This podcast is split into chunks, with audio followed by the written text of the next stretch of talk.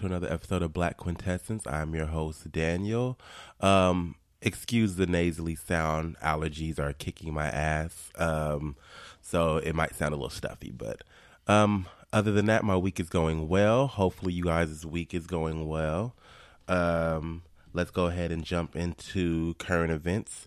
I want to first start off by talking about how Marlon Wayans had to put haters down and put them in their place via Instagram for him being proud of his daughter being, you know, LGBTQ. And he posted a picture of her sitting down um, with her, the bottom of her foot facing the camera with the rainbow flag, which I believe they're a pair of vans with the uh, rainbow uh, colors on the bottom of them and he goes with the caption happy pride to my pride and joy. I wouldn't change one effing thing about you. Love you to the moon around the sun through the galaxies and back again. Which is great because you know he loves his daughter for who he is. And i remember in his um, netflix comedy special that i believe came out last year he had a whole skit about you know basically finding out that his daughter might have been gay at the time. And you know he's he you know in the sketch he had joked about you know being accepting of her, which was great and everything like that. So somebody decided to respond by saying, damn, unfollow, sad shit, which he replied with the hand gesture and bye. And basically, this person kept going. And then somebody else commented, and they, you know, pulled the whole, you know, she's not old enough to know, and all this other shit. Marlon, you know, put them in their place. And this and people were literally just going back and forth with him about his child and his child being gay and how he should raise them and all that other type of shit. And I'm just more ecstatic at the fact that you know he's accepting of her. I love that. You know, especially as black parents, it's it's where a lot of black parents are really coming around more and more to being accepting of their children being gay, and I love seeing that.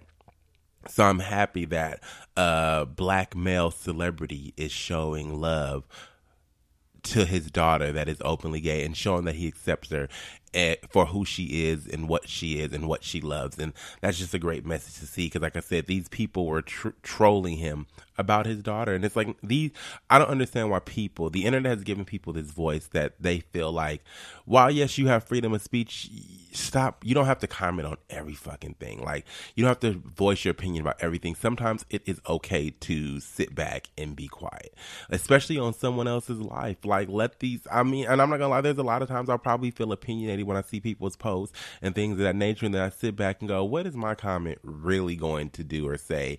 Aside, even no matter how I feel about what they're doing, at the end of the day, that's their lives. You can't tell these people what to do with their with their lives unless they're harming themselves or others or anything like that. You can't tell someone else how to live their lives. And there's so many people who still have this thing where they think they can tell you how to one raise your child and two how to handle dealing with gay people like it, it's just people out there that are listening, especially straight people. You can't tell people how to live their lives. Stop trying. You can't change the gay. I've talked about this before. Just just let it go. But I'm extremely happy that Marlon handled it the way he did, and you know he's accepting of his daughter and loves his daughter no matter who she is, and that's that's great. I'm happy to hear that.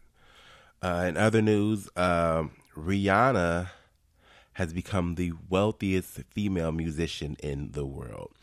Um, it's saying that according to Forbes, she has a $600 million fortune, which actually makes her richer than Beyonce, Madonna, and Celine Dion.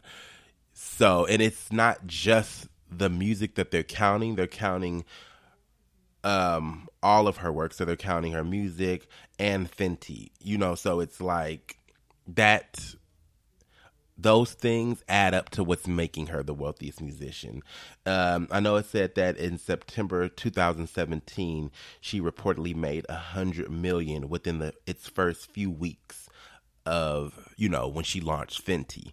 So and by her from there on out till now until 2018 excuse me she ended up getting 570 million so it's like she has turned fenty into she she Fenty Fenty excuse me has made her so popping, and I love it because it's a makeup specifically catered to women of color across the spectrums of skin tone. So you have just, especially, you know, it doesn't necessarily just have to be black women, but especially for black women, dark skin, brown skin, light skin, you know, there's especially within the black community, we're all type of different shades. So, but it's also catered to people of color in general. So I'm just really excited that she's done this. And like I said, this is including her music. So it's like, even though Rihanna and the internet has been riding her ass about where new music is coming from. And I know she, uh, I heard that, you know, she, you know, has said that this next album is supposed to kind of be catered to like a Jamaican sound. So, but she still is kind of like, you know, she's to do it when she wants to do it. And I would like to hear new Rihanna, new Rihanna music as well, but I'm really not going to be down that woman's throat about, or anybody's throat about bringing out new music, not anymore. But, you know, she probably feels like I don't have to make new music like that because I have bit, uh, biz, avenues and other businesses that are really bringing me in the money. And I think, she, you know, she did have a thing where she was, uh, said that, you know, while she loves music, I don't want to misquote her, but basically it was kind of like, you know, I love music, but there's other things I really love probably even necessarily I don't want to say even more, but kind of even more, especially if it's bringing you in more money. And not to say that her music wasn't bringing in her money, but this makeup line is bringing her in money. So why wouldn't she put most of that focus on it? I don't blame her for not for you know really not worrying about putting out music like that when this other business avenue is bringing me in millions of dollars. But like I said, I know she is quoted to have said that her next album, whenever it is going to drop, is going to, um, you know, be uh, have a Jamaican sound to it. So I'm looking forward to hearing that whenever she does. Like I said, I'm not really pressing her for it, but congratulations to you, Rihanna. Also, another black musician who is racking in the dough, so to speak, is Jay Z, who has become the fifth black billionaire in the U.S. and the first rapper to become a billionaire. So, and I know a lot of people used to think that, you know, they thought Diddy would have gotten there first, or hell, even Dr. Dre. But I know that, um, like I said, they were in the millions, and they were all in the millions at one time. But, um, I digress. But yes, so it said Jay Z has become the first billionaire in hip hop. 310 million. His cash investments, which include a 70 million dollar stake in Uber that total up to 220 million. Uh, D'ussé Cognac 100 million. Tidal streaming service gives him 100 million.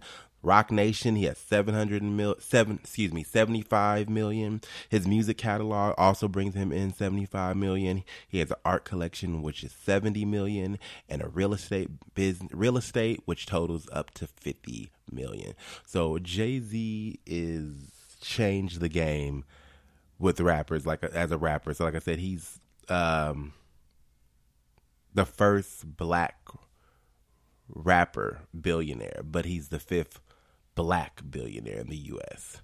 So to me, what that also says is that him and his family have to for nothing for probably the rest of their lives. Because if he, you know, the way he invests and the way he handles his money, him, Beyonce, Blue, Sir, Rumi, those those kids are set for life. Those kids don't have, and I think I remember hearing that either when Beyonce was pregnant with Blue or before she became pregnant. Well, it would make sense before. So I'm pretty sure it was when she was pregnant with Blue that they had start, you know, putting things in her names and savings and things like that when Beyonce first became pregnant. So they were already set before they were born. And I'm pretty sure they did the same thing with Sir and Rumi when they found that they were pregnant with them. So I'm pretty sure, and I'm pretty sure they're, they're, they're, as those kids get older, they're going to start instilling those same saving habits into them. So that family is set for life, and that that's a great thing. I love hearing black families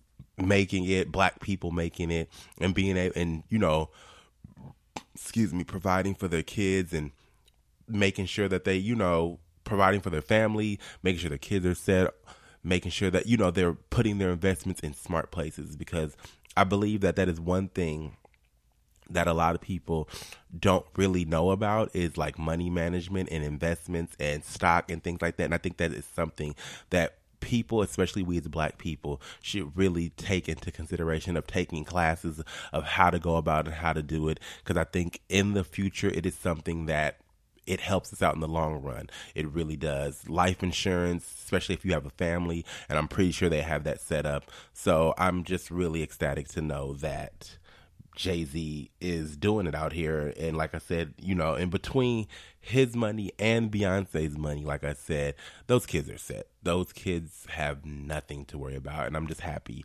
for them. Congratulations, Jay Z. Um, there's another incident where I'm not sure how many people have heard about it because I've only seen like maybe one or two articles about it. But SZA, the uh, singer SZA, had an incident in a Sephora where she was basically racially profiled. Basically, um, they accused her of stealing in the store.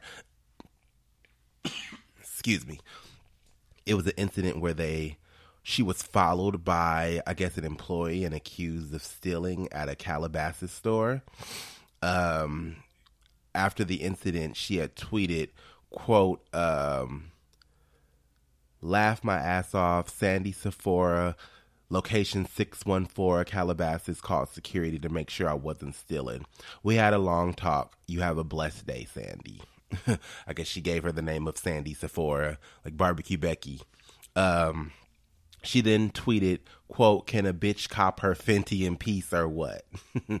Which it's, it's, you know, like I said, it's not, it's, it shows you a couple of things, but it shows you one that just because you're a celebrity doesn't mean that you're exempt from racial profiling. And then it just also shows you that, which we already know, especially we as black people are very well aware of that.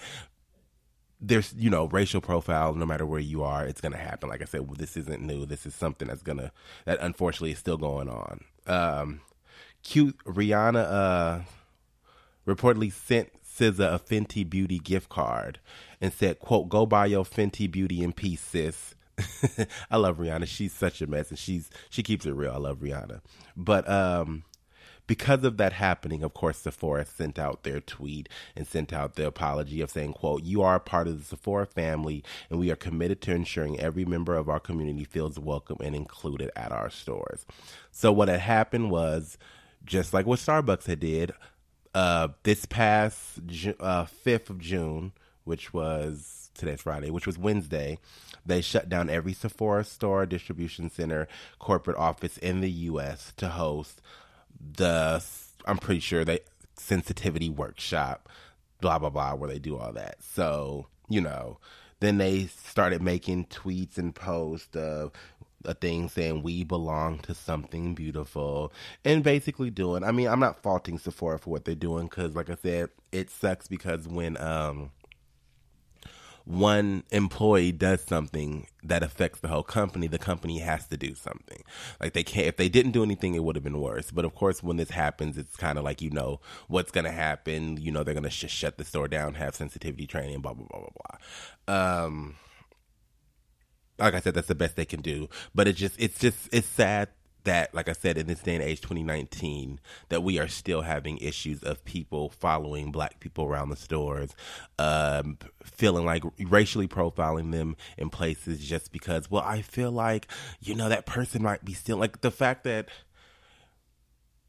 here, like I said, 2019, 20 motherfucking 19, the mid 2019, we're almost there, we're at the halfway mark, and you still have people racial, and even I don't want to. I hate. I don't want to give celebrities more power than they are by saying you should recognize a celebrity when you see them because not everybody pays attention to music or celebrities or things like that.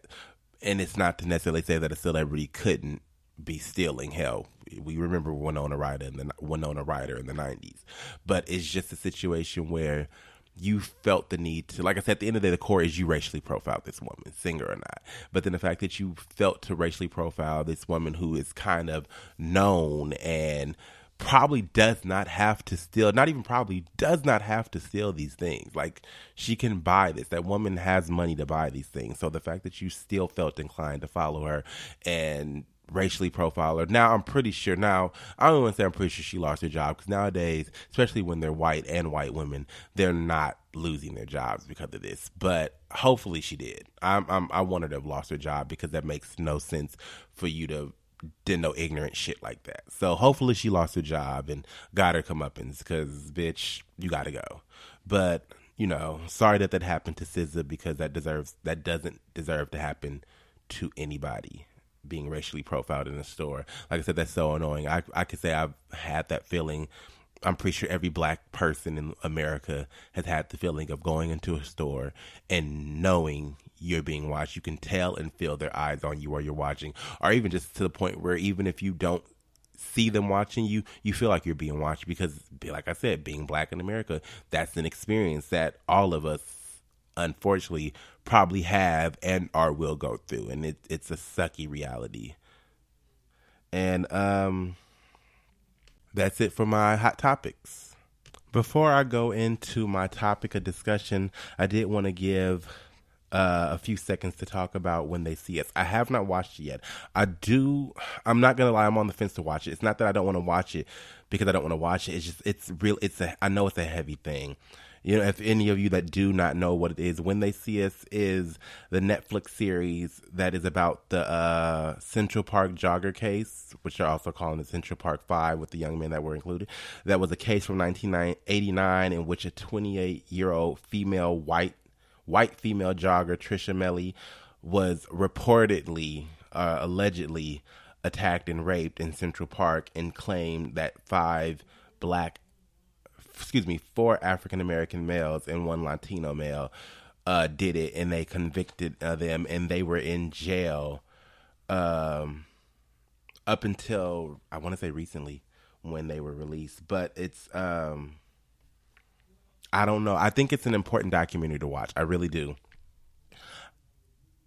uh not documentary excuse me series and i want to watch it and i'm, I'm going to sit down and watch it the only thing that's making me hesitant is I, it's heavy shit and it's it's heavy shit and with all the stuff that goes on with the black man i don't know i want to i do i am going to sit down and watch it i do it's just i'm really hesitant because like i said it's with all this shit with black people and all these you know wrongful convictions of black men being in jail and things like that it's i know it's going to ramble up some emotions. But one of these days I will sit down. But I do believe everybody, especially black people, but everybody needs to watch this series.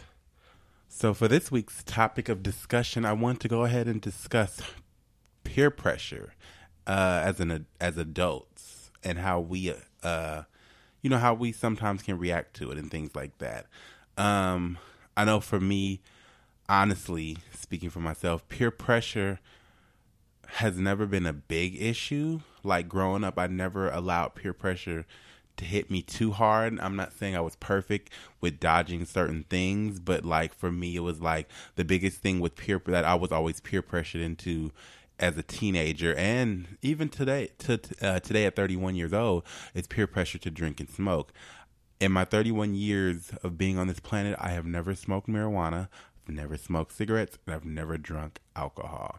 Now, growing up, even in my early 20s, especially with, you know, weed, it was always like, weed's bad. You know, don't smoke weed and all those old school commercials, like the one with the cartoon drawing of the man looking all sun, uh, sitting there smoking weed and the dogs judging him, and the other one where it was like the friend looking like a deflated balloon on the chair, and they're like, weed made him, you know, weed did this to them. Now he doesn't have as much fun. And of course, as time went on, we've learned that, you know, there's nothing really wrong with weed. Yes, weed can, you know, have that effect of, you know, making you kind of sluggish. But then weed also does have effects on different people. But it's not to say that it's bad that you have those effects. It's just, uh, you know, one of the effects of smoking weed is no different from if you get drunk. Some people get, you know, drink alcohol, get drunk, and they have more energy or maybe become belligerent. You know, it depends on the person. For me, I've just, like I said, never felt peer pressured into doing it. And I know that a lot of people which is other things, not necessarily just weed and alcohol or cigarettes, have felt peer pressured into doing. You know, it can go across the boards. Sex, little my anything as minor as going out when you don't want to. You want to feel cool. You don't want to seem like the loser or the lame person in your group of friends. So they kind of peer pressure you into going out. I mean, I mean, of course, like little things like, "Hey, come out," and you go no, and they're like persuading you. That's not a you know that big of a deal. But then it, you know you have other issues where it can be a big deal, like something like say having sex with someone and they're peer pressuring you into having sex, which no one should be peer pressured into having sex.